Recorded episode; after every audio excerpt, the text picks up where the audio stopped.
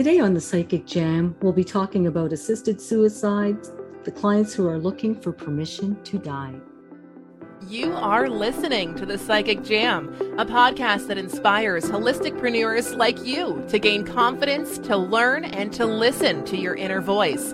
Tune in as featured experts of the Psychic Associates discuss heavy and taboo topics, breaking down all the barriers of the realities of working in this industry.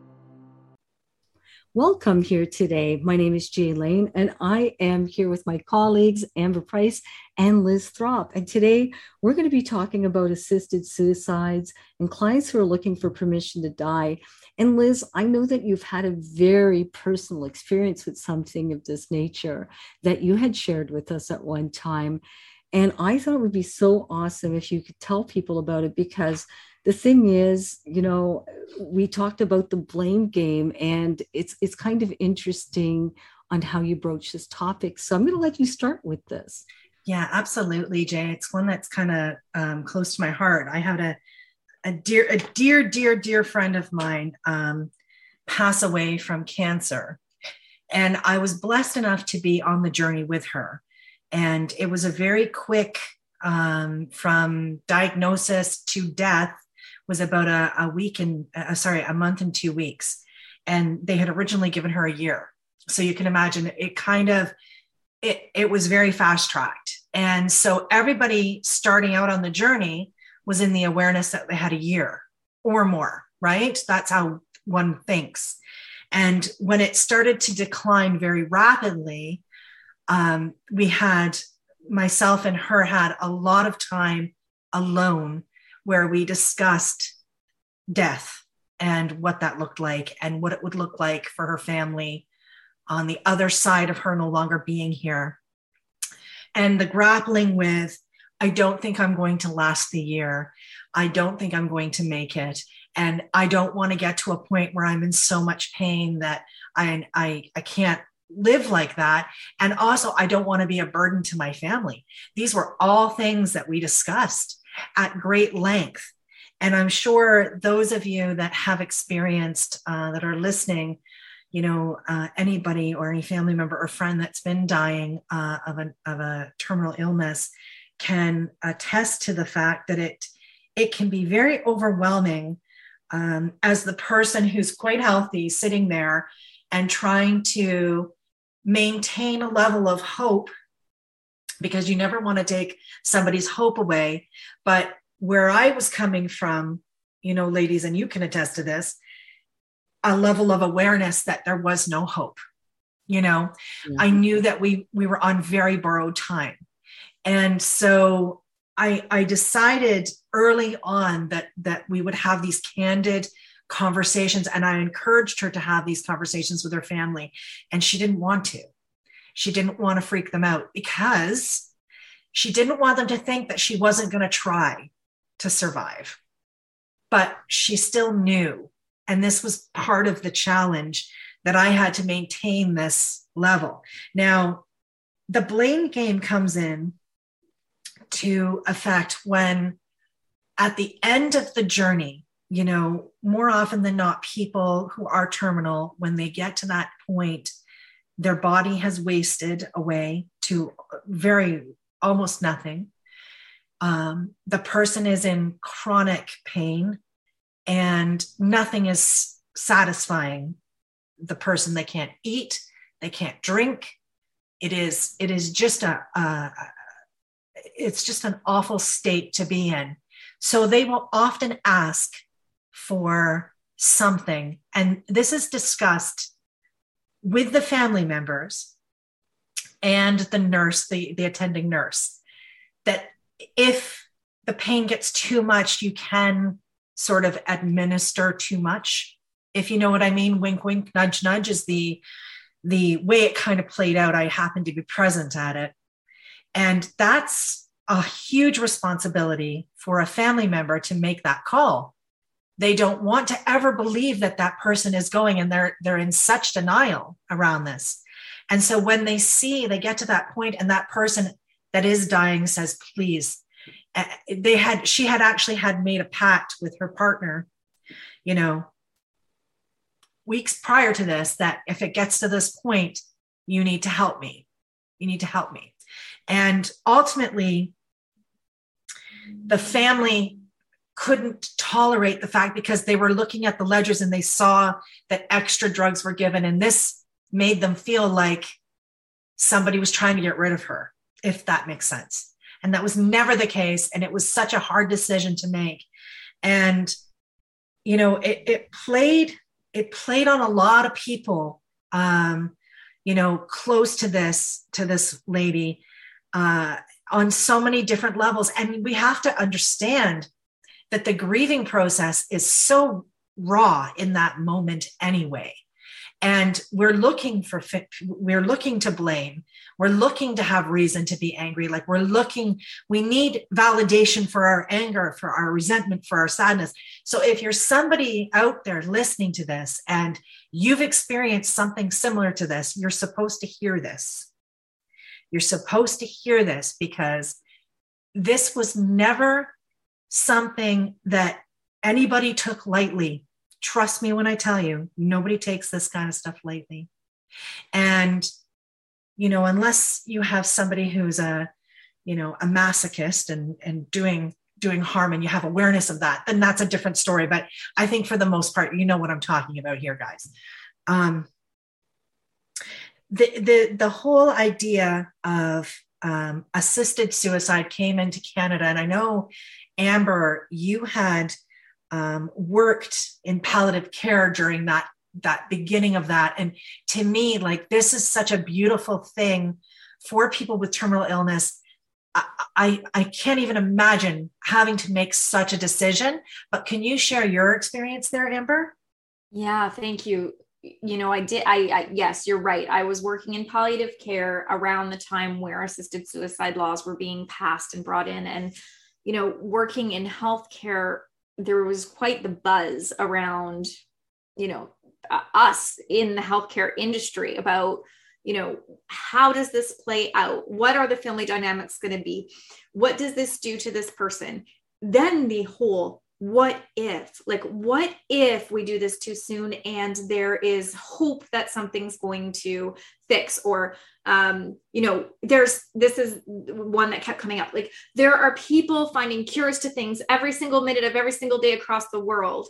So what if you're like minutes behind a cure to what it is that you have? Like who are we to play god? Who are we to do all of these things? And so from our perspective it was about are we murderers? Like, is this murder? That's very because, fair. That's a right? fair comment. Never thought of it from that perspective. Yes, and and being in healthcare, we, we that's the flip side, right? So it's it's we have the okay, we have compassion and understand, and from such a, a you know educated perspective of here's what is technically going to happen. So when doctors can say, you know, a lot of doctors won't say what they think someone's lifespan may be. And then there's other doctors that think, okay, based on all the people that have had this and based on all the information that you're showing your body and the tests are showing me, you know, anywhere from, you know, this point to that point in terms of a time frame.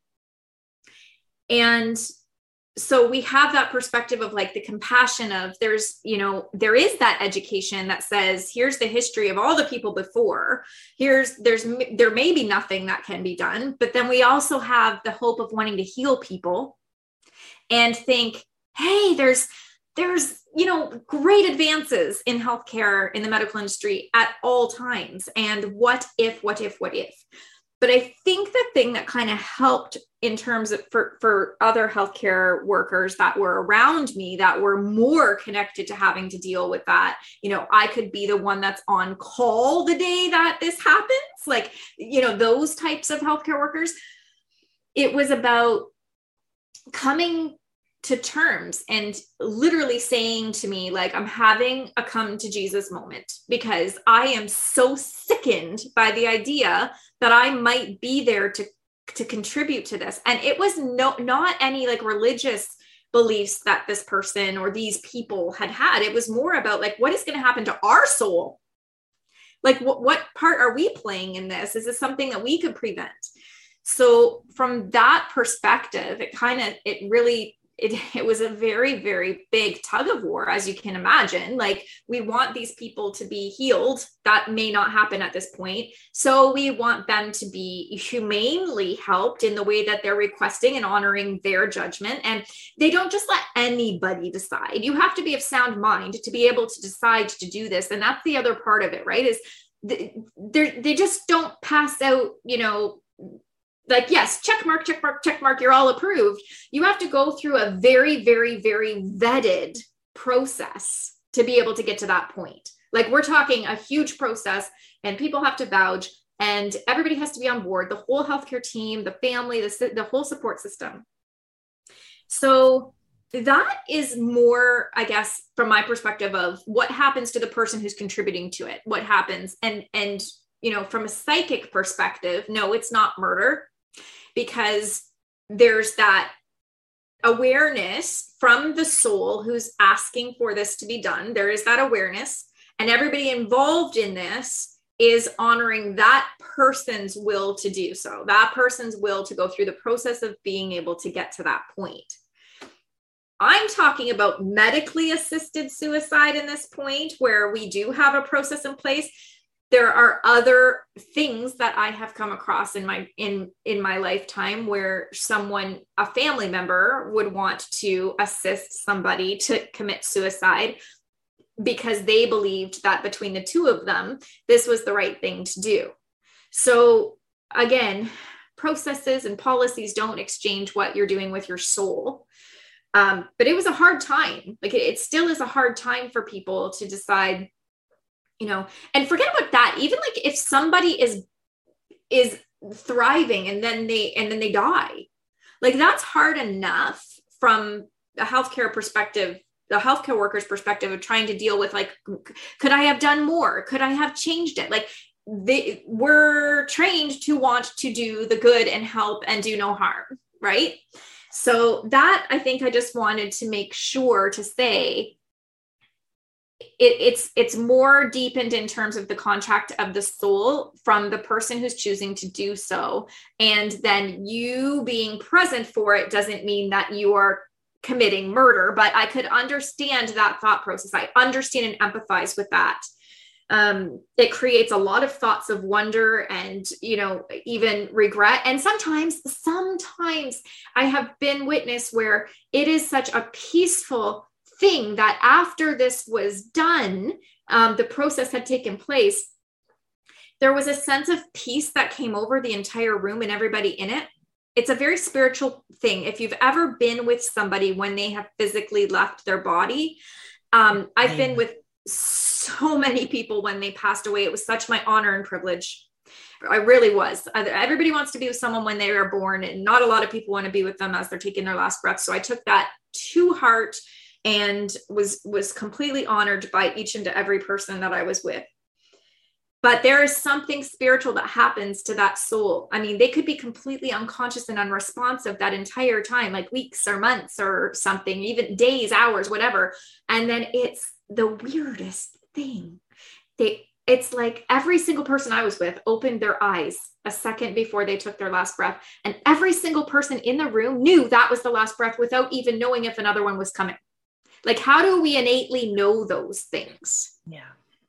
And just getting chills just talking about it because man it's all these souls together coming to support this message today for for for all of us but for me all the souls that i've been part of and all the souls that i'm hearing from are all saying the same thing if you're someone who has to be in that position your soul is not in any danger of being placed in the same category as a murderer or somebody who does harm that's right. That's so interesting, Amber, because, you know, my father passed away almost 40 years ago. My father was on a respirator for the last week of his life. And the thing is, there was no more brain activity. So he's brain dead. But of course, I was the one who had to make the decision to unplug him. So the thing is, on that perspective, we also, as just like regular people, I really thought I was ending my my father's life and the doctor had to explain to me that I was really freeing him and that essentially I was just prolonging his suffering by by letting him just lay there. And so it was a difficult decision, but I also had an uncle of mine who was extremely angry that I made that decision. Mm-hmm. And the thing is, it didn't take very long for my father to pass. It took just moments. But the thing is, I felt really like I had freedom at that point because my father really didn't want to live that kind of existence.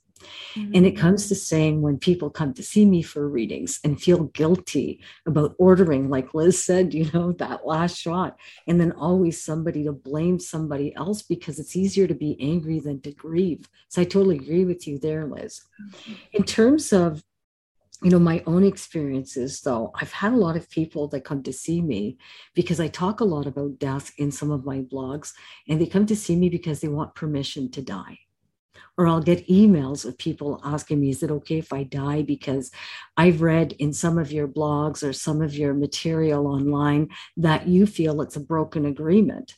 And I do, in a sense, feel that way for suicides that are really senseless or really shouldn't have happened.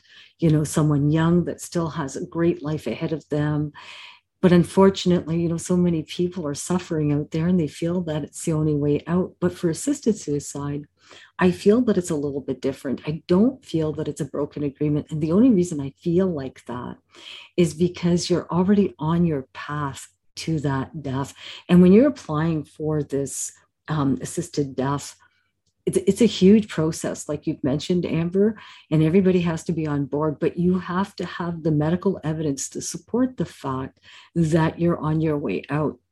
Because if you don't, they're not just going to give the permission for anyone to get euthanized just because you don't feel like living here anymore and that you don't have the maybe the, the guts to do it yourself. Isn't that terrible to say? But it's just a, a matter of conversation. So at the end of it of it all, when people want to you know commit that assisted suicide i always you know really listen to what they have to say. And most of these people tell me the same thing. I'm in a lot of pain. I can't handle this anymore but i can't handle what it's doing to my family. And i want to celebrate my death while i still have an awareness and my mind about me and i want the dignity of my death. And so that's why i'm looking to die. Is that okay jay? And of course it's okay because the thing is we have five exits in this lifetime. And I believe that these are pre planned somehow. So the thing is, if you know that you're going to pass of a disease and you only have days or weeks left, I don't think it's a really big crime to apply for for this type of thing. If anything, you're setting yourself free. So you know, I'm not encouraging everybody to go rush and, and apply. But the thing is, if someone is at that point in their life where there's so much suffering, or even those around them, you know, suffering, I really don't feel that it's a broken agreement. I feel that that soul will be saved immediately. I believe that that person will cross directly from this dimension to the next. And I believe that will relieve their suffering. And as difficult as it is, I've had some family members um, that have gone through assisted suicides and they'll come back and they say, you know, I feel so much better that they we celebrated. We had a great big party the day that happened. They were slated to die at two o'clock, but it took almost an hour. But we sat there and we sang songs and we celebrated. And the thing is, I love that because it shows that there's such an acceptance. It's not like someone not wanting to accept their death, they're on their deathbed and everybody's crying around them. You're still going to cry and grieve, of course, because you're losing someone so special. But I guess my point is, is that there's more of a celebration and more of an acceptance, and it's perhaps easier for those to heal around when they do make this decision to go through with it and there's like a consensus to agree to it I, I do believe that it gives the relief um, to the family and it makes people heal a little bit quicker. And they don't feel as you know terrible about ordering that you know last shot let's say as we say. So that's kind of my take on it. Um, and and you know palliative care is is interesting too amber. I've i've had to witness a lot of people die as well but i understand exactly what you were saying about you know that release and and it is quite beautiful and death is seen as such a negative thing but really we're all going back home it's really not that terrible and so yes. when the spirit is gone there is such a relief. And I understand that spiritual experience is actually beautiful. It really mm-hmm. is. It really is. Oh, the, actually, was... the whole journey is, I mean, in the moment, I can honestly say it was probably the most trying time of my life. Yes. Because I was in fear, I was in overwhelm, I was in grief. So I was experiencing all of the above. But as I look back on the journey now, I was able to have the most profound conversations, truthful conversations about death, the expectations of death, what was going to be like on the other side. Having that experience with somebody is so beautiful and so profound. And I wouldn't change it for the world because I got to let her know just how much I loved her. Mm-hmm. So if you, if you, you know, a lot of people are afraid of connecting with people when they're dying because they're afraid of saying the wrong thing or afraid of, you know, what it's going to be like.